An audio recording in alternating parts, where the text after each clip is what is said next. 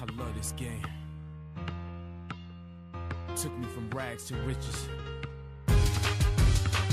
Let's go. Chill. Chill. Ακούτε την εκπομπή Full Court Cast με τον Αντώνη Κατσαρό. Καλώς ορίσατε σε ακόμα μια εκπομπή Full Court Cast. Ε, σήμερα α, έχουμε καλεσμένο τον ε, Δημήτρη τον ε, Δέλη Χρήστο ο, από την Πάφο. Ο Δημήτρης ε, στον Άτλαντα. Α, τα τελευταία χρόνια. Δημήτρη, καλησπέρα. Καλησπέρα και σε εσάς. Καλή δύναμη και καλή συνέχεια να έχετε σε αυτό που κάνετε. Ε, Διότι φτάνει έστω και αυτές τις μέρες η καλαθόσφαιρα στα σπίτια του καθενός και μπορεί και τουλάχιστον να κάνει λίγο πιο δημιουργικά πράγματα στην καθημερινότητά του.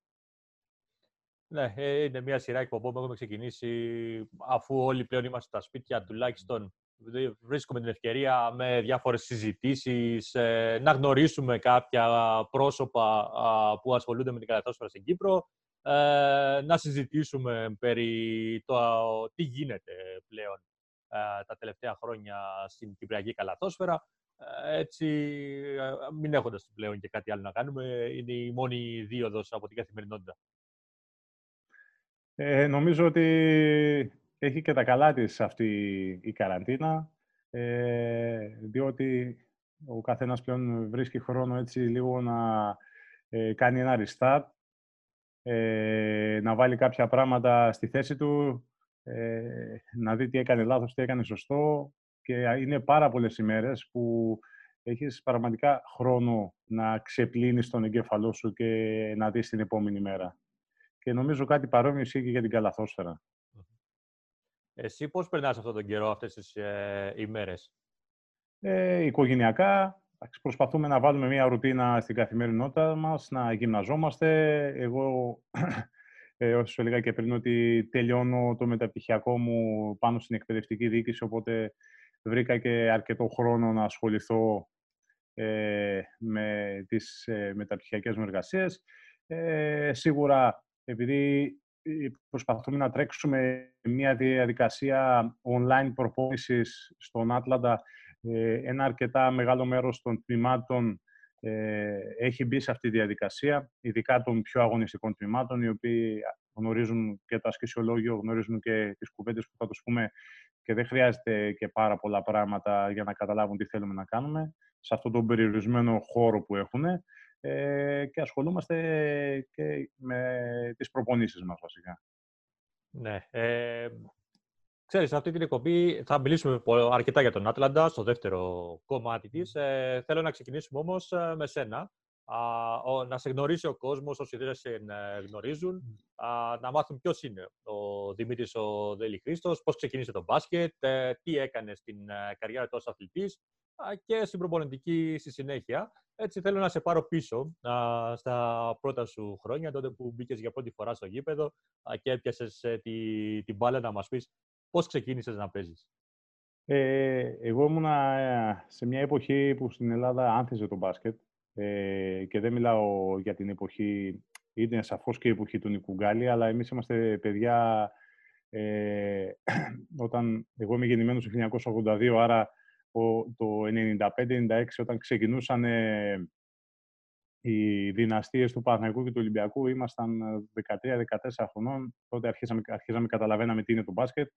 Εγώ ήμουν τυχερός, ε, ήμουνα σε μια ακαδημία, ε, ίσως η πιο ιστορική ακαδημία της Θεσσαλίας, ονομάζεται Κεραυνός. Είναι μια καθαρά ομάδα η- παραγωγής ταλέντων. Είναι ένα απίστευτο, μια απίστευτη κουλτούρα σε αυτή την ομάδα, το πώς παράγει συνεχώς παίχτες. Ε, αυτή τη στιγμή, επειδή παρακολουθώ και είναι και πολλοί φίλοι μου οι άνθρωποι της ομάδος, ε, έχουν παιδιά σε πολλές πόλεις και σε πολλές ομάδες της Ελλάδος. Ε, από αυτή την ομάδα έχει βγει και ο Βασίλης ο Σπανούλης ε, και πολλά άλλα παιδιά που παίζανε και Α1 και Α2 κατηγορία. Ε, αυτή η ομάδα ήταν ο δορυφόρος, ήταν η θηγατρική της, ε, του Γυμναστικού Συλλόγου Λάρισσας, μια ομάδα που έπαιξε πολλά χρόνια στην πρώτη κατηγορία της Ελλάδος, ε, αλλά για διάφορους λόγους ε, αυτή τη στιγμή δεν υπάρχει. Ε, οπότε είχε δημιουργηθεί έτσι ένα, μια πρωτόγνωρη κατάσταση για τα δεδομένα της Ελλάδος. Υπήρχε η ομάδα της πρώτης κατηγορίας που ήταν ο γυμναστικός και από πίσω υπήρχε η θηγατρική που παρήγαγε παίκτες ε, ασταμάτητα. Ε, εγώ ήμουνα σε μια φουρνιά που ήμουν συμπαίκτης με τον Βασίλη του Σπανούλη. Ήμασταν πολλά χρόνια μαζί. Καταφέραμε, φτάσαμε ε, να γυρίζουμε και ένα πρωτάθλημα εφήβων Ελλάδος ε, το 1999. Ήταν μια, μια μέρα, εγώ λέω, θα γίνει ταινία αυτό το πρωτάθλημα. Ε, Είμαστε παιδιά του μπάσκετ, δεν ξέρουμε να κάνουμε και πολλά πράγματα. Όλη μέρα ασχολούμαστε με το μπάσκετ, έχουμε σπουδάσει το μπάσκετ. Ε,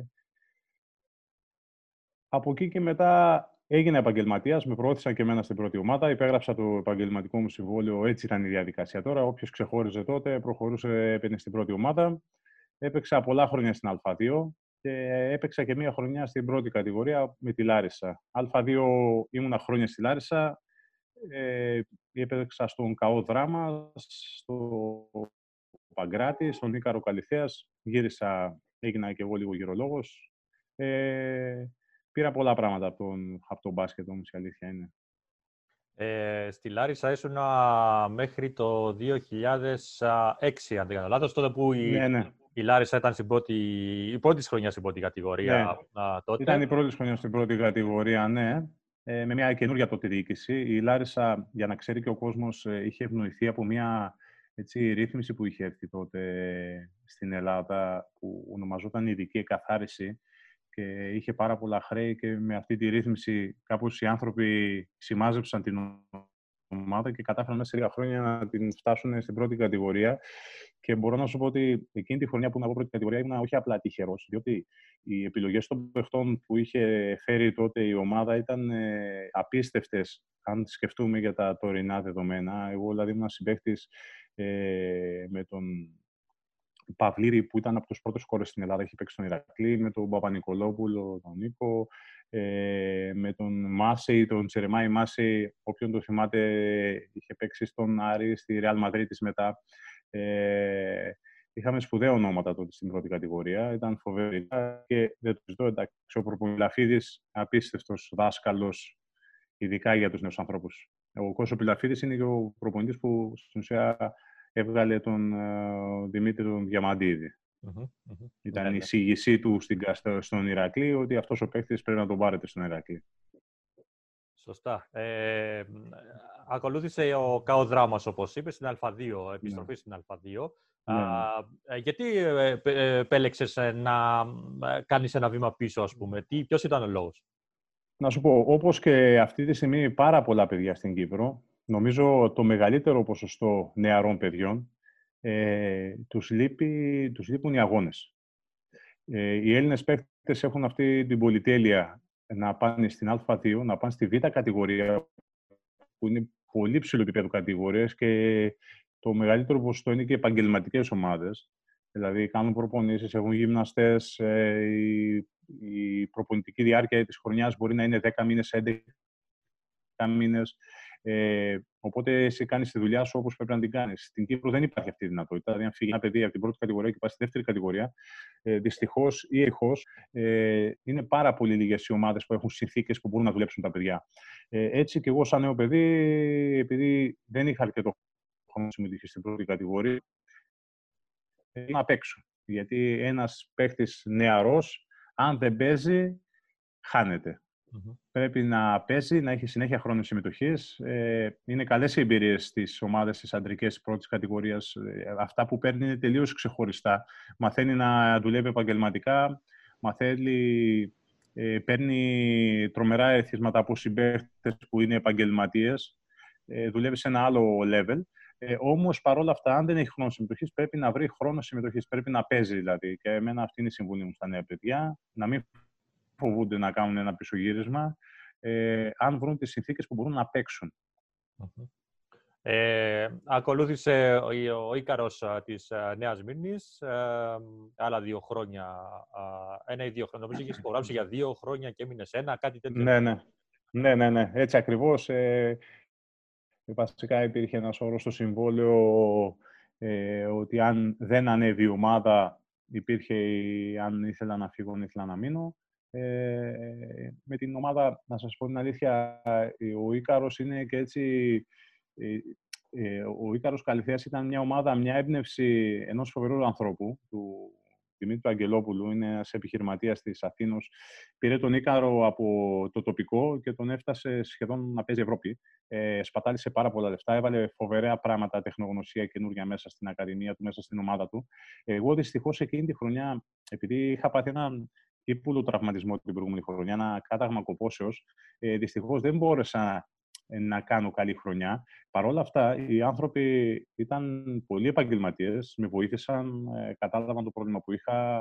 Δεν το συζητώ σε θέμα πληρωμών και σε θέμα ε, συμβολέου ότι εννοείται πως όλα. Ε, Παρ' όλα αυτά, κατάφερα εκείνη τη χρονιά να παίξω καλά. Ε, και η ομάδα αποφάσισε να μην με ανανεώσει συμβόλαιο. Ε, λένε όλα στη ζωή γίνονται για κάποιο λόγο και εγώ το πιστεύω πάρα πολύ αυτό. Ε, παρόλο που έφυγα από τη Β' Εθνική, βρήκα, ε, άνοιξε μια τρομερή αγκαλιά στο Παγκράτη, που ήταν η επόμενη ομάδα μου. Και μπορώ να πω ότι στο Παγκράτη έπαιξα ένα χρόνο. Δυστυχώς θα μπορούσα να παίξω πολύ παραπάνω χρόνια. Κάποιες συγκυρίες ήρθαν ότι έπρεπε να επιστρέψω στη Λάρισα. Ε, αλλά στο Παγκράτη πραγματικά ε, όχι το έχω στην καρδιά μου. Είναι η, από τις αγαπημένες μου ομάδες, διότι επικρατεί μια απίστευτη κουλτούρα σε αυτή την ομάδα. Ε, ο τότε πρόεδρος, ο κύριος ε, Παπακυριάκης, που ε, αργότερα ήταν και αντιπρόεδρος του Άρη, ήταν ένας εξαιρετικός άνθρωπος, ένας εξαιρετικός δικηγόρος, ένας κύριος. Είναι, μπορώ να σου πω, από τους πιο ντόμπρους πρόεδρους που έχω δει στη ζωή μου. Και έχω πολλές ιστορίες ε, ε, να πω. Και πραγματικά εκείνη η χρονιά ήταν η καλύτερη μου χρονιά σαν αθλητής μπάσκετ. Μπορώ να παίξω το καλύτερο μου μπάσκετ στην Α2 τότε. Με τον προπονητή, ε, με ξεκίνησα με άλλο προπονητή. Καταλήξαμε με τον κύριο Λιώγα, ένα φοβερό δάσκαλο του μπάσκετ. Ε, και πραγματικά έκανα μια υπέροχη χρονιά ε, που έτσι με έχει αφήσει πολύ καλές αναμνήσεις στον Παγκράτη. Νομίζω το Παγκράτη ήταν ε, η πρώτη του, όταν πήγες εσύ στο Παγκράτη, ήταν η πρώτη του χρονιά στην επιστροφή του στην ε, Α2, γιατί είχε περάσει ναι, ναι, ναι. σε δεύτερη και τρίτη Ναι, ναι. Ναι, ναι. Ήταν, ε, νομίζω ήταν η, η, πρώτη χρονιά στην Α2 τότε, ναι. Και Μετά την ε, ταλαιπωρία του για χρόνια. Μας είπες για ένα Έμεινα, χρόνο. Εν, έμεινα ένα χρόνο, ναι. Ε, βασικά μετά είχε έρθει η οικονομική κρίση στην Ελλάδα ε, και έπρεπε και εγώ, εκτός ότι ήμουν αθλητής, έπρεπε να δω και λίγο παρακάτω, διότι ε, υπάρχει ένα αρνητικό στην Ελλάδα για τους αθλητές. Αρνητικό θετικό, ότι σου δίνεται η δυνατότητα να πάρεις αναβολή στρατού, ε, ώστε να μπορέσεις, εμάς τους αθλητές μας βοηθάει πάρα πολύ αυτό το πράγμα, διότι κρίσιμα χρόνια 18, 19, 20 μπορούμε να αφοσιωθούμε στον αθλητισμό.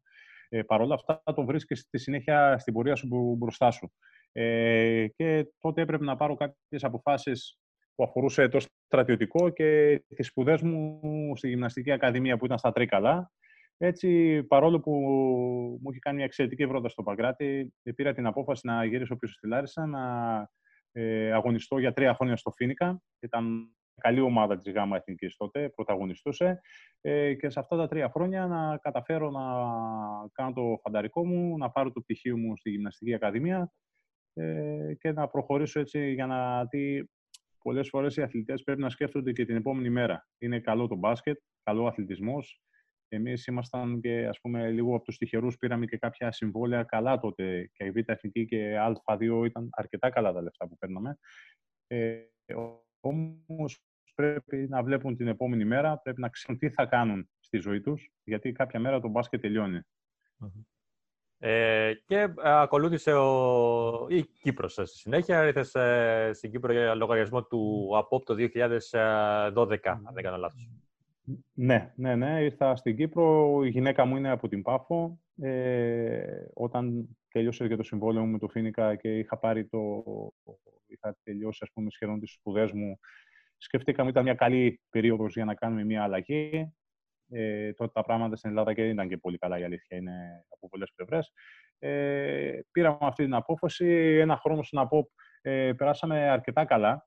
Ε, είχαμε μια φοβερή ομάδα, μπορώ να πω τότε. Δηλαδή, άμα τη συγκρίνω με τις ομάδες ε, της Β' κατηγορίας, τότε ε, ο, ε, ο ΑΠΟΠ τότε με δύο ξένους ήταν για πρώτη κατηγορία. Ε, δεν το συζητώ. Υπήρχαν πολλοί παίχτες και καλά, καλοί παίχτες. Ε, όμως τότε το πρωτάθλημα ήταν πολύ πεσμένο, ήταν παρακμασμένο το πρωτάθλημα της β' κατηγορίας, ε, οπότε δεν ήταν γενικά καλή χρονιά μπασκετικά. Όμως τότε ήταν, είχαμε ξεκινήσει να δουλεύουμε και στις Ακαδημίες του ΑΠΟΠ, κάναμε πολύ καλή δουλειά τότε.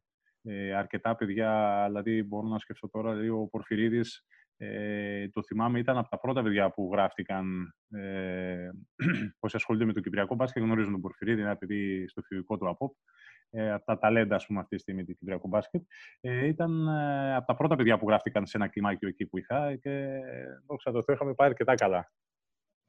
Άρα την ε, προπονητική σου, ε, την ασχολήσου με την προπονητική, την ξεκίνησες εδώ στην Κύπρο ή είχες και στην Ελλάδα; Όχι. Ε, δούλευα πολλά χρόνια είχα κατασταλάξει από την ώρα που έπαιζα μπάσκετ ότι αυτό θα είναι η επόμενη μου δουλειά. Ε, το κομμάτι των ακαδημιών, η προπονητική στην ουσία. Ε, και παράλληλα με τον μπάσκετ δούλευα κιόλας. Δηλαδή και στην Αθήνα δούλευα και στη Λάρισα πριν φύγω δούλευα και όταν γύρισα δούλευα. Ε, Κυρίως ε, στο κομμάτι των ακαδημιών, στο κομμάτι της οργάνωσης της ομάδα, ε, ε, στην διοίκηση των ακαδημιών. Σε αυτά τα κομμάτια κυρίως δούλευα. Πάντως, εγώ όσες φορές έχω παρακολουθήσει και επειδή σε βλέπω πάντα συνήθως με μικρά παιδιά, α, βλέπω το πόσο πολύ σε αγαπάνε τα παιδιά. Ε, δηλαδή, αυτή η σχέση που έχετε μεταξύ σας, εμένα μου έχει προκαλέσει πολύ εντύπωση. Κοιτάξτε, ε, αυτό λέω και στα παιδιά κάθε μέρα, ότι τα, τα μπασκετικά μου παιδιά μπορεί να τα βλέπω πιο πολύ ώρα από τα παιδιά μου τα βιολογικά. Ε, Περνάμε πολλές ώρες μαζί, καθημερινά, ταξίδια, τουρνουά. Μπορώ να σας πω ότι υπάρχουν φουρνιές τώρα που έχουμε κάνει πάνω από 10 ταξίδια εκτός Κύπρου με παιδιά. Ε, αυτά τα πράγματα, ξέρεις, δεν είναι σε... Ε, όταν μιλάμε ακόμα που κάνουμε τις διασκέψεις μας στο Zoom, ξέρετε, ε, υπάρχει τόσο πολύ μεγάλη χαρά από όλους και από μένα από τα παιδιά που τους βλέπω ότι μιλάμε, γελάμε, λέμε κανένα αστείο ε, και η ανταπόκριση στις προπονήσεις ε, είναι συγκλονιστικό. Εντάξει, όποιος δεν είναι... Ε, το να ασχολείσαι με τα παιδιά είναι ένα φοβερό πράγμα. Εμείς είμαστε τυχεροί, διότι έχουμε βέβαια, από, εκτός από την τύχη που έχουμε να δουλεύουμε παιδιά, έχουμε και πολύ μεγάλη ευθύνη. Ε, το να δουλεύεις με παιδιά είναι τεράστια ευθύνη, διότι ε, τα παιδιά σε βλέπουν σαν πρότυπο. Ο προπονητής, ο δάσκαλος, ε, είναι πρότυπο για τα παιδιά, οπότε πρέπει να είσαι πολύ προσεκτικός και σε αυτά που λες και σε αυτά που κάνεις και στον τρόπο που τα μεταχειρίζεσαι και στις εκφράσεις, γιατί τα παιδιά είναι σφουγγάρια, ό,τι βλέπουν κάνουν και όπως πάθεις τα παιδιά, έτσι θα εξελιχθούν τουλάχιστον στο κομμάτι του μπάσκετ ε, στην πορεία της ζωής τους. Ε, μία ερώτηση που μου αρέσει να κάνω σε αθλητές που ε, ασχολούνταν παράλληλα με την προπονητική και ιδιαίτερα σε παιδικές ηλικίες. Όταν ξεκίνησες να ασχολείσαι με την προπονητική, άλλαξε και ο τρόπος παιχνιδιού σου μέσα στο... Γιατί έπαιζες παράλληλα. Άλλαξε ο τρόπος παιχνιδιού σου; Ε, κοιτάξτε, στην προπονητική ε, σίγουρα το, υπάρχει το κομμάτι το τεχνικό ε, το πώς ε, διδάσκεις τις κινήσεις και το τακτικό, το πώς αντιλαμβάνεσαι, ας πούμε, το μπάσκετ. Ε, σίγουρα, ε, διδάσκοντας κάθε μέρα μια συγκεκριμένη κίνηση, ε, μπαίνει και σε το μυαλό σου ότι, ξέρεις, όταν πας να παίξεις, θυμάσαι και έρχεσαι πίσω σε αυτά που διδάσκεις. Και λες, μα δεν έκανα καλά αυτή την κίνηση, μα τι τελείωμα ήταν αυτό που έκανα, μα πώς σουτάρω έτσι. Ε, σίγουρα τα σκέφτεσαι αυτά όταν παίζεις. Ναι, ναι. Ε, Άτλαντας, λοιπόν, από μια ακαδημία που ιδρύθηκε το 2013 στην ε, Πάφο. Ε, νομίζω εσύ μπήκες την επόμενη χρονιά ή ήσουν από την αρχή, θύμισε μας. Όχι, ήμουν από την αρχή, ναι. Είμαστε μαζί με τον Θανάση. Είναι η ιστορία που δημιουργήσει άλλα είναι καμιά μέρα να σε καλέσουμε στην Πάφο έτσι να πιούμε κανένα κρασί, να μάθεις όλες τις ιστορίες, γιατί έχει πολύ πλάκα η όλη διαδικασία. Το πώς έγινε, το πώς εξήχθηκε. Ε, υπάρχουν πολλές ε, ιστορίες ε, που δεν τις ξέρει ο κόσμος. Ε, γίναν πολλά πράγματα τα οποία και εμείς οι ίδιοι δεν πιστεύαμε το πώς μπορούσαν να συμβούν έτσι ξαφνικά. Ε, το μόνο μπορώ να σου πω ότι μέσω ενός φίλου μας που μας βοήθησε πάρα πολύ στην αρχή να εξελιχθούμε. ξαφνικά μια μέρα ο κύριος αυτός, θα πω έτσι μια ιστορία για να, τη, για να δει και ο κόσμος λίγο ότι κάποια πράγματα είναι και λίγο... ε, υπάρχει λίγο και η μοίρα που τα φέρνει.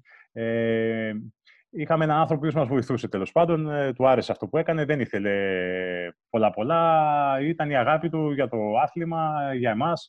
Ε, αυτός ο άνθρωπος είχε μια εταιρεία offshore, ε, επενδυτική, και ξαφνικά μια μέρα μας λέει, θα έρθει ένας επενδυτής, λέει, εδώ πέρα, θα σας γνωρίσει. Λέει, του αρέσει το μπάσκετ. Ε, εντάξει, να έρθει. Ε, και τι, έτυχε να τον φέρει την ημέρα που ε, ήταν η πρώτη μέρα. Ήταν το στην ουσία. Κάναμε μια εκδήλωση για να παρουσιάσουμε τον Άτλαντα. Και εμφανίστηκε ο κύριος, πολύ ωραία, μου αρέσει αυτό το πράγμα, θα τους αγοράσω ένα αυτοκίνητο. Και έτσι βρεθήκαμε ένα πορτοκαλί αυτοκινητάκι που κυκλοφορεί στον δρόμο. Ε, ε, ξαφνικά και εμείς λέγαμε, καλά, τι γίνεται εδώ πέρα, ε, πλάκα μας κάνουν, τι μας κορυδεύει κανένας. Ε, και πολλές άλλες τέτοιες ιστορίες. Διότι ο κόσμος, ε, αλήθεια, ε, στην Πάφο εκείνη την περίοδο, παρόλο που από όπου δούλευε καλά, υπήρχε μια γενικότερη παρακμή στο κομμάτι ε, των ακαδημιών. Ε, το ποδόσφαιρο, ε, ο κόσμος είχε εξατλήσει την υπομονή του με αυτά που γινόταν τότε. Διαλύθηκε η ομάδα δύο-τρεις φορές, δημιούργησαν χρέη. Ο Παφιακός είχε παρακμάσει από την μεγάλη πορεία που είχε κάνει και έπαιρνε τα πρωταθλήματα. Ε, από, στην ουσία και αυτό ήταν μια καινούργια σχετικά ακαδημία. Ε, γενικά δεν υπήρχε κουλτούρα αθλητική. Το έβλεπες και στα σχολεία όταν πηγαίναμε και στα γήπεδα δεν υπήρχε ιδιαίτερος κόσμος. Και ο Άτλαντας σε εισαγωγικά έφερε έτσι μια μικρή επανάσταση στον τομέα των ακαδημιών ε, της ΠΑΦΟΥ. Ο κόσμος είχε κουραστεί από τα συμβατικά συμβούλια, διότι ήταν εποχές που τα συμβούλια των ομάδων και πολλές φορές ακόμα και τώρα γίνεται, ε, υπάρχουν άνθρωποι που εκμεταλλεύονται αυτές τις θέσεις για προσωπικά τους ε, ωφέλη. Ε, τα οποία πολλές φορές είναι εις βάρος των παιδιών, εις βάρος των ακαδημιών. Ε, εμείς φέραμε ένα καινούριο μοντέλο ε, εκπαίδευσης των παιδιών. Ε, θέλαμε η δυναμική της Ακαδημίας να είναι αυτή που ξεχωρίζει και όχι απαραίτητα η αντρική ομάδα ή τα πρωταθλήματα στο U16, στο U18 και τα λοιπά. Εμάς η δύναμή μας, ε, η δύναμη του άθλητα είναι η Ακαδημία. Ναι, ναι, Είναι τα ναι. παιδιά που έρχονται, που είτε έχουν τις δυνατότητες, είτε δεν έχουν τις δυνατότητες, έχουν, θέλουν να μάθουν μπάσκετ. Θέλει να μάθει και εγώ η άποψή μου και του Θανάση είναι ότι όλα τα παιδιά μπορούν να μάθουν μπάσκετ. Πολύ λίγα παιδιά μπορούν να παίξουν μπάσκετ, αλλά όλα μπορούν να μάθουν μπάσκετ. Να μάθουν να ασχολούνται με ένα άθλημα. Αυτό είναι το...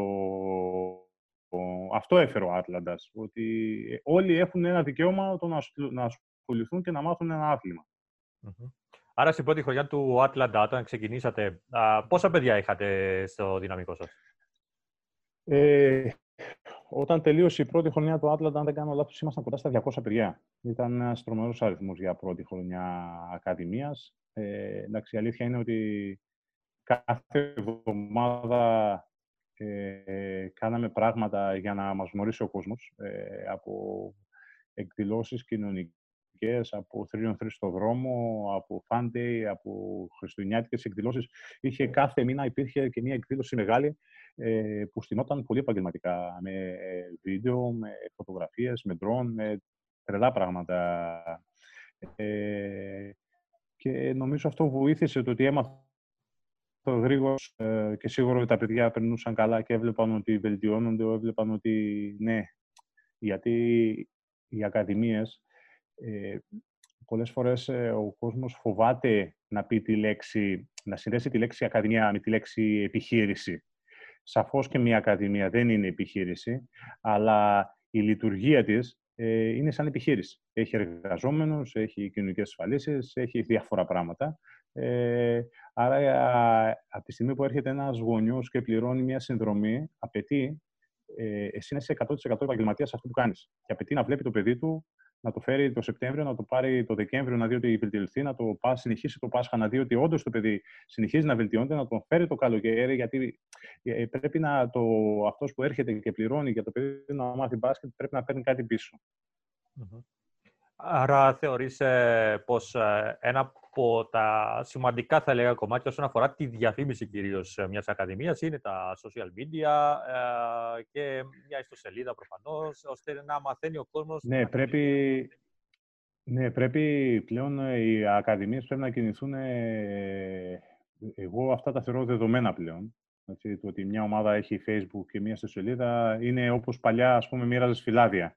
Ε, πλέον οι ομάδες πρέπει να ξεφύγουν από αυτό το στάτους. Ε, είχα μια, ανοίξω μια παρένθεση, είχα μια κουβέντα πριν ξεκινήσουμε με τον συνεργάτη του Θανάση ε, και συζητούσαμε αν θα μπορεί να υπάρχουν δύο ξένοι ή τρεις ξένοι και η, αυτό που ρωτούσαμε, απαντούσαμε στον άλλο είναι γιατί ο κόσμος δεν έρχεται στο γήπεδο, γιατί ε, το προϊόν δεν είναι καλό; Ε, γιατί αυτοί που πουλάνε το προϊόν δεν το πουλάνε όπως πρέπει. Το ίδιο είναι και μια ακαδημία. Η μια ακαδημία πρέπει να την πουλήσω με την καλή έννοια όπως πρέπει. Πρέπει να τη διαφημίσω, να διαφημίσω αυτά που κάνουμε μέσα στην, οικονομία, μέσα στην ακαδημία μου.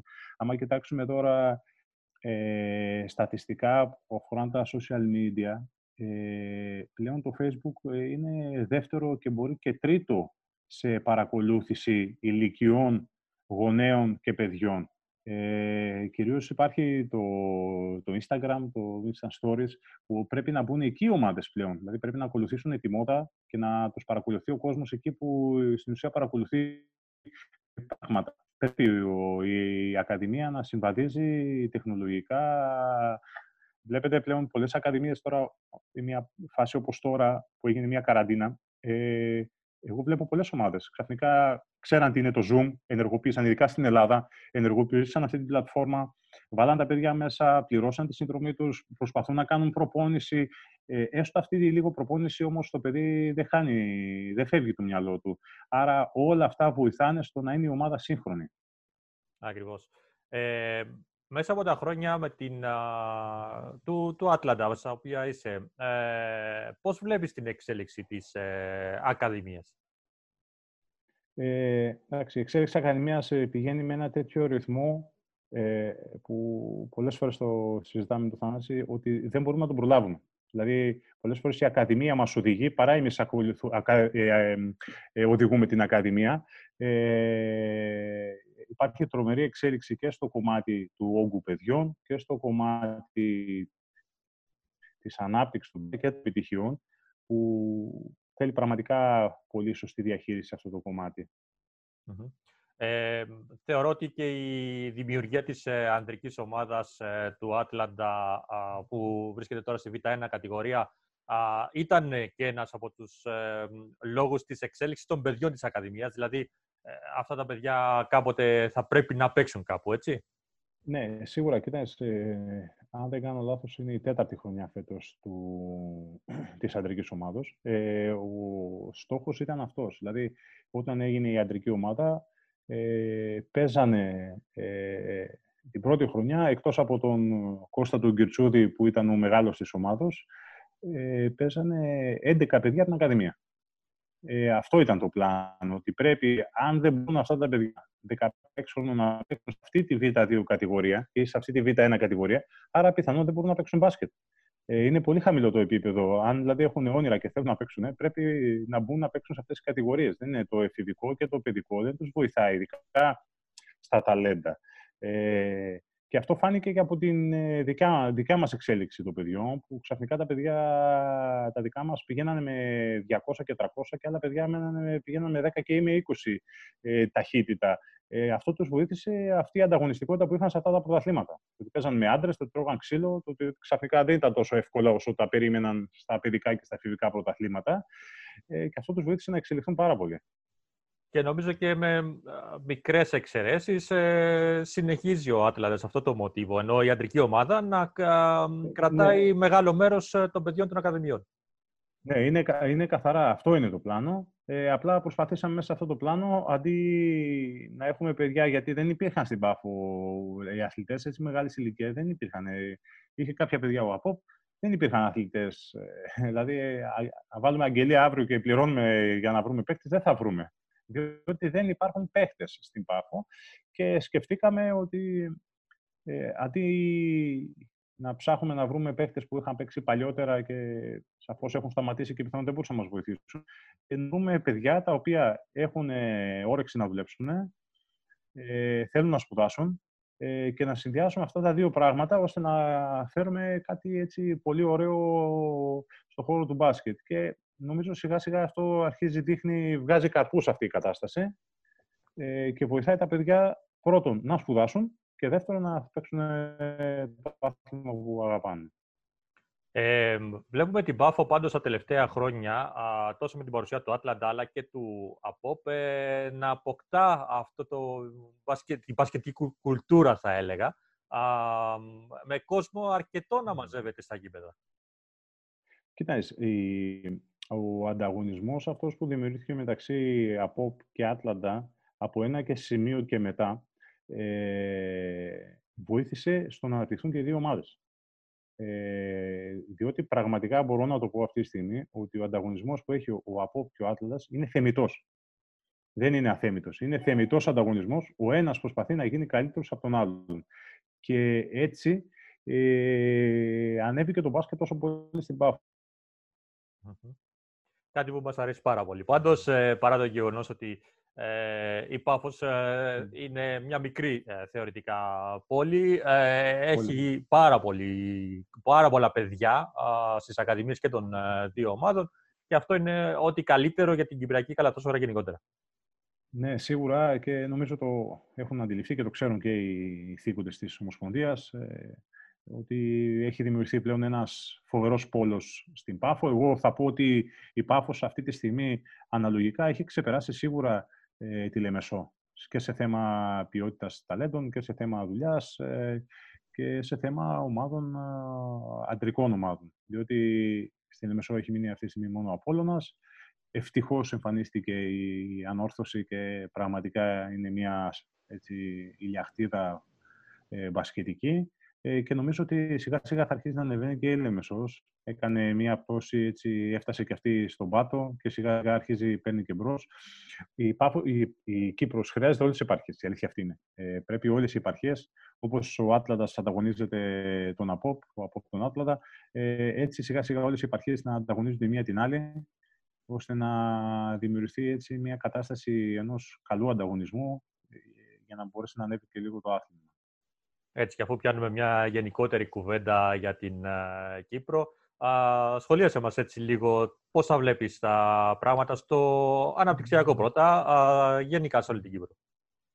Ε, και σε μένα μου αρέσει να βλέπω το ποτήρι μισογεμάτο παρά μισοάδιο. Ε, εγώ μπορώ να πω ότι τα τελευταία χρόνια, ε, από το 12 και μετά που είμαι στην Κύπρο, σε 8 χρόνια, ε, βλέπω πραγματικά κάθε χρόνο τα πράγματα να πηγαίνουν και καλύτερα. Στο κομμάτι των Ακαδημιών. Έχουν βελτιωθεί πολύ τα πρωταθλήματα, έχουν φτιαχτεί μια δομή που με πολύ μικρές αλλαγές μπορεί να γίνουν ακόμα καλύτερα, κατά την άποψή μου.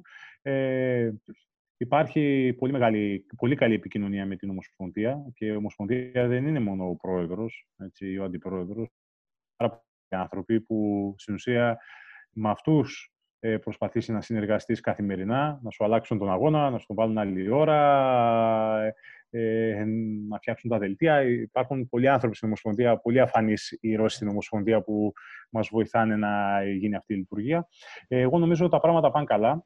Ε, βλέπουμε τις μικρές εθνικές ομάδες ότι ε, συνεχίζουν την καλή τους πορεία και με τον ε, Λούι το Δημητρίου και με τον κύριο Μοσουρίδη. Τώρα τα πράγματα πάνε καλύτερα.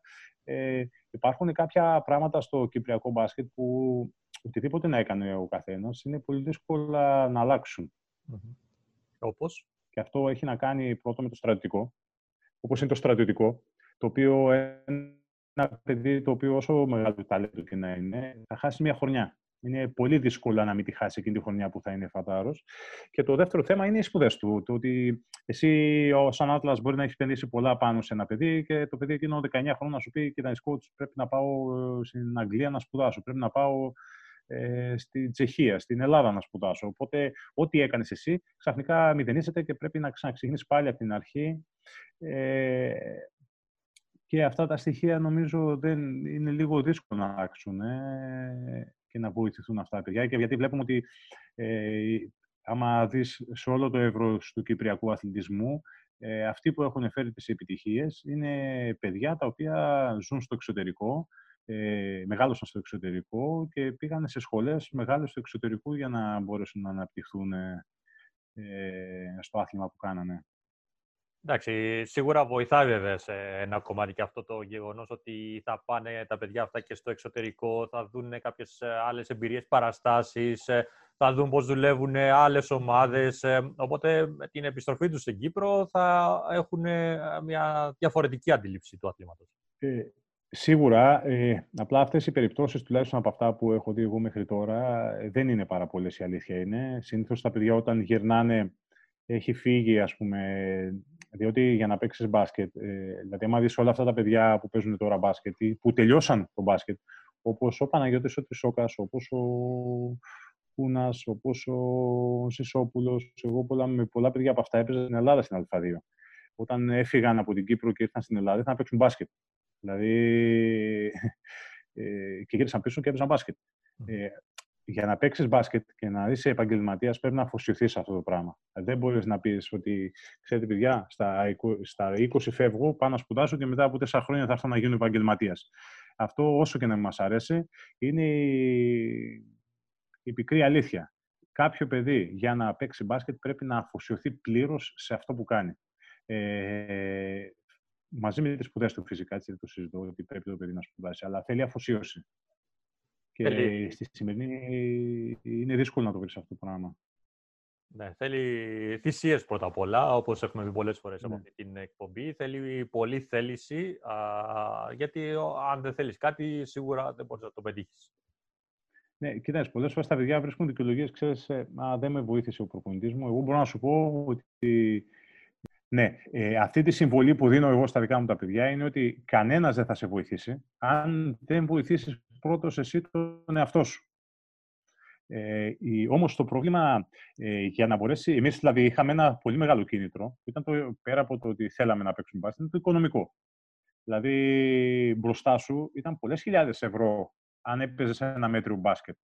Στην Ελλάδα τότε, σε αυτές τις εποχές που έπαιξα εγώ, ήταν πολύ πολύ εύκολο να βρεις 25 και 30 χιλιάδες ευρώ να παίρνεις το χρόνο. Ε, τα οποία λεφτά τώρα είναι, παίρνουν παίχτες πρώτη κατηγορία στην Ελλάδα. Δεν το συζητώ. Ε, στην Κύπρο, ε, ένα παιδί πρέπει να βρει το κίνητρο για να παίξει. Ε, και το κίνητρο, σαφώς, το μεγαλύτερο κίνητρο είναι να κάνει το μπάσκετ δουλειά του. Ή μία από τις δουλειές του. Εντάξει. Αν ένα παιδί δεν βλέπει φως, γιατί ένα παιδί συζητάει, θα ρωτήσει τον Αντώνη τον Κατσαρό, «Ε, Αντώνη, ε, πόσα λεφτά παίρνεις, ξέρω εγώ, στην ΕΘΑ, πόσα λεφτά παίρνεις στον ΑΠΟΠ; Άμα ε, καταλάβει ότι ξέρεις τι λεφτά να πάρω, αφού δεν παίρνουμε τίποτα. Ή αυτά που παίρνουμε ψίχουλα. Θα προσπαθήσει και αυτό να βρει, σου λέει, τι να κάνω, να παίξω μπάσκετ, αλλά πρέπει να εξασφαλίσω και εγώ τη... Ε, την επαγγελματική μου πορεία. Αυτό είναι ένα πολύ σοβαρό θέμα να βάλω εδώ ίσως και κάτι που ίσως μπορούν να πούμε και παρακάτω, είναι το κομμάτι των ξένων. Δηλαδή, και εγώ είμαι υπέρ να μειωθούν οι ξένοι. Αλλά να μειωθούν οι ξένοι, αλλά πρέπει να ανέβει και το κασέ των Κυπρίων παιχτών. Είναι πολύ σημαντικό να ανέβει το κασέ των Κυπρίων παιχτών. Ακριβώς, ναι, ναι. Ε, Μιας και το αναφέρεις, ε, έτσι να συζητήσουμε λίγο για την uh, Κυπριακή Καλαθόσφαιρα γενικότερα, για την ε, πρώτη κατηγορία που uh, προφανώς και παρακολουθείς. Ε, φέτος είδα πολλούς αγώνες στον χώρο της κατηγορίας. Ε, μου άρεσε πάρα πάρα πολύ ο Απόλλωνας.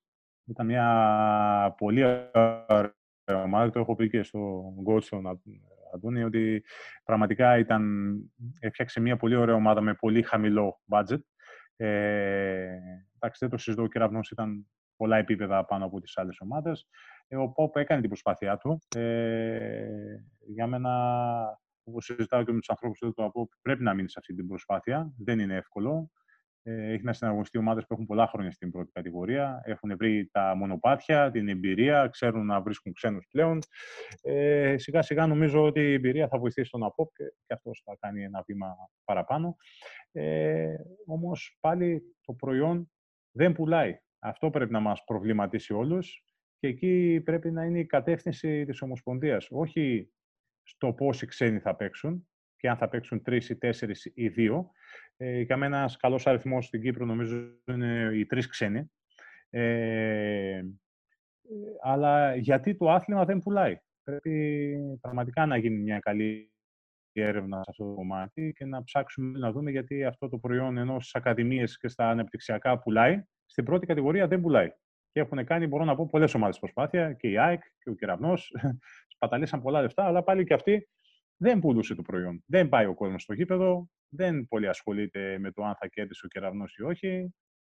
Πρέπει να μας προβληματίσει αυτό το πράγμα. Ακριβώς. Ε, και ε, κάποτε, αν ήταν ένας από τους λόγους, ήταν η προβολή του, ή μάλλον η μη προβολή του αθλήματος. Ειδικά τα χρόνια που ήρθες εσύ στην Κύπρο, εκείνη τον καιρό και λίγο πιο μετά, δεν υπήρχε καθόλου προβολή του αθλήματο. Είχαν σταματήσει τα μέσα να τα προβάλλουν. Στη συνέχεια γίνανε και γίνονται. Ε, να σου πω ότι πλέον ε, πιο πολλά βλέπω από τα κυπριακά site με, το, με θέμα του μπάσκετ παρά βλέπω τα, τα ελληνικά site. Είναι απίστευτο αυτό το πράγμα που γίνεται στην Κύπρο. Ε, Ένας καταιγισμός θεμάτων και πολύ ωραία θεματολογίας με καλούς και καλεσμένους και θέματα. Ε, τρομερή δουλειά και συγχαρητήρια κιόλας για αυτό το πράγμα.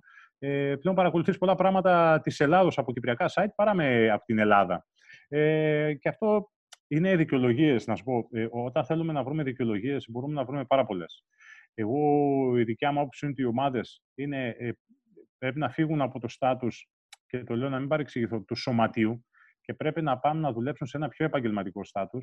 Το οποίο στάτου αυτό είναι όταν κάτι δεν πουλάει, πρέπει να δω αν το προϊόν μου, καταρχάς αυτό που πουλάω, ενδιαφέρει τον κόσμο.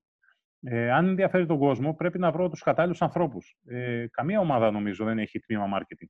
Δεν διανοείται κάποιος επενδυτής να βάζει ένα εκατομμύριο ευρώ σε μια ομάδα και να μην έχει τμήμα marketing. Ε, που θα προωθήσουν σωστά το επάγγελμα το, όπως πρέπει γιατί γνωρίζουν τη δουλειά τους, θα προωθήσουν σωστά αυτό το προϊόν που λέγεται, ξέρω εγώ, κεραυνός και να μην παρεξηγηθώ, ε, λέω συνέχεια το όνομα του κεραυνού γιατί θεωρώ ότι είναι η κορυφαία ομάδα αυτή τη στιγμή στην Κύπρο με το υψηλότερο budget, τις καλύτερες υποδομές δομές, για αυτή την άποψη το λέω.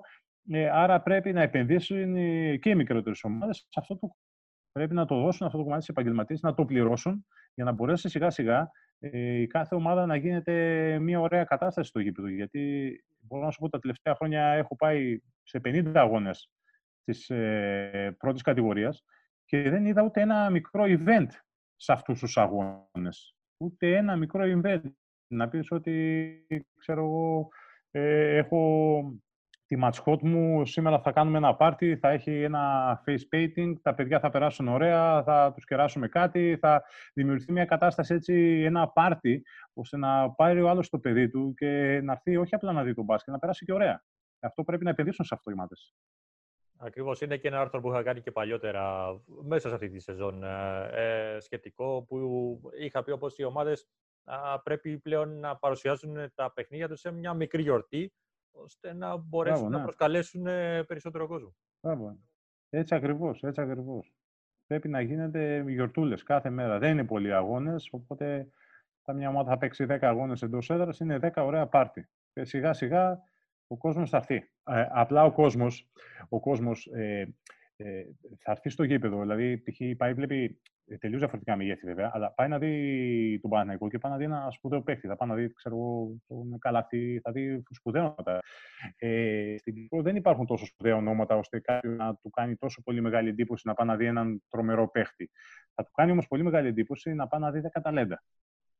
Ε, νομίζω στη, και στην Πάφο φέτος ε, και ένα δικό μου παιδί, ο Χαράλαμπος ο Δημητρίου, ε, πήγαινε ο κόσμος για να δει το Χαράλαμπο. Γιατί έβλεπε, άκουγε, ξέρω εγώ, από τον Αντώνιο ότι ξέρεις, ρε, αυτός έκανε μια καλή εμφάνιση. Ε, ρε, κάτσε να πάνε να τον δούμε. Τι είναι αυτός ο παίχτη. Δηλαδή, πρέπει να κινήσουμε και λίγο την περιέργεια του κόσμου, ώστε να έρθουν να δουν αυτά τα ταλέντα. Θα έρθει να δουν τα ταλέντα, σίγουρα. Και φίλοι και συγγενείς και γνωστοί. Ακριβώς. Και μιας και αναφέρθηκες στο Παναναϊκό, εκείνο το άρθρο που σου, που σου λέω ότι είχα γράψει και το είχα χαρακτηρίσει ως ε, πώς πρέπει να γίνεται μια, σαν μια μικρή γιορτή το κάθε παιχνίδι, είχε πάρει, είχε, το είχα εμπνευστεί από κάτι που είχε κάνει ο Παναναϊκό, ο οποίος έπαιζε παιχνίδι της Ευρωλίγκα, που δηλαδή ένα παιχνίδι που έτσι κι αλλιώς θα είχε γεμίσει το γήπεδο.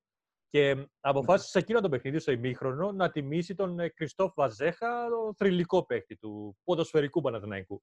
Άρα ε, θα μπορούσε να πει κάποιος ότι δεν υπήρχε λόγος να το κάνει εκείνο το παιχνίδι. Παρό... Γιατί έτσι κι αλλιώς ναι. θα είχε κόσμο. Παρ' όλα αυτά το έκανε. Θα πήγαινε κόσμο. Ναι. Ναι, ναι. Ε, εμείς πήγαμε με την Ακαδημία ε, μέσω κάποια φιλικά που παίξαμε με τον Παναθηναϊκό να δούμε και έναν αγώνα Ευρωλίγκας. Ε, και πραγματικά ε, πήγαμε μία ώρα πιο νωρίς στο γήπεδο και προλάβαμε να καθίσουμε ε, δύο λεπτά πριν ξεκινήσει ο αγώνας, γιατί ήταν τόσα πολλά τα πράγματα που θέλαν να δουν τα παιδιά να φωτογραφηθούν στο stand, ξέρω εγώ, της Κοσμοτέ, να πάρουν από την boutique πράγματα, να πάρουν, ξέρω εγώ, είχε διάφορα πράγματα εκεί πέρα που μπορούσαν να κάνουν, διαγωνισμούς. Ε, ήταν, ε, τα παιδιά ήταν εξασιασμένα στο ότι τόσα πράγματα μπορούν να κάνουν εδώ πέρα και δεν μπορούσαν να τους μάθουν. Ρε, θα ξεκινήσει ο αγώνας, πρέπει να πάμε στη θέση μας. Ε, γι' αυτό σου λέω ότι τα παιδιά δεν, δεν πάνε μόνο να δουν τον αγώνα, θέλουν να ζήσουν, να ζήσουν όλη τη γιορτή. Πολύ σωστά, πολύ σωστά. Λοιπόν, Δημήτρη, σε ευχαριστώ πάρα πολύ για την ε, παρουσία σου εδώ. Δεν ξέρω αν θέλεις κάτι άλλο να συμπληρώσεις. Τίποτα. Καλή δύναμη στον κόσμο μόνο, διότι περνάει δύσκολα αυτές τις μέρες. Ε, πάλι όμως πρέπει να δούμε το ποτήρι μισογεμάτο. Ε, αν ε, ερχόταν ε, κάποιος και μας έλεγε, ξέρετε, σας δώσω ένα μήνα άδεια να κάτσετε σπίτι σας, το 100% θα είχε εκμεταλλευτεί αυτή την άδεια και θα την είχε πάρει σαφώς. Ε, πρέπει να δούμε ε, στη γειτονιά μας, στους φίλους μας, στον περίγυρό μας, ποιος άνθρωπος έχει ανάγκη, ποιος άνθρωπος δυσκολεύεται και εμείς να καταφέρουμε έστω όσο μπορούμε να βοηθήσουμε το διπλανό μας, να βοηθήσουμε αυτούς που έχουν ανάγκη αυτές τις ε, δύσκολες στιγμές. Ε, ακόμη και στην πολυκατοικία που μένουμε, μπορεί στον πάνω στο κάτω όροφο να μείνει μια γιαγιά που μπορεί να μην μπορεί να πάει στο σούπερ μάρκετ, ενώ εμείς μπορούμε να βοηθήσουμε αυτούς τον κόσμο, τον διπλανό μας και νομίζω όλα τα πράγματα θα πάνε καλά. Είναι έτσι να στο δούμε σαν μια περίοδος αποτοξίνωσης από όλα. Ωραία. Δημήτρη, σε ευχαριστώ και πάλι για τη συμμετοχή σου στη σημερινή. Να είσαι καλά. Να είσαι καλά, να είσαι καλά και καλή συνέχεια σε αυτό που κάνετε. Επίσης, να είσαι καλά. Ε, αυτά λοιπόν από την εκπομπή Full Cast. Εμείς ανανεώνουμε το ραντεβού μας για το επόμενο επεισόδιο. I love this game. Took me from rags to riches. Let's go!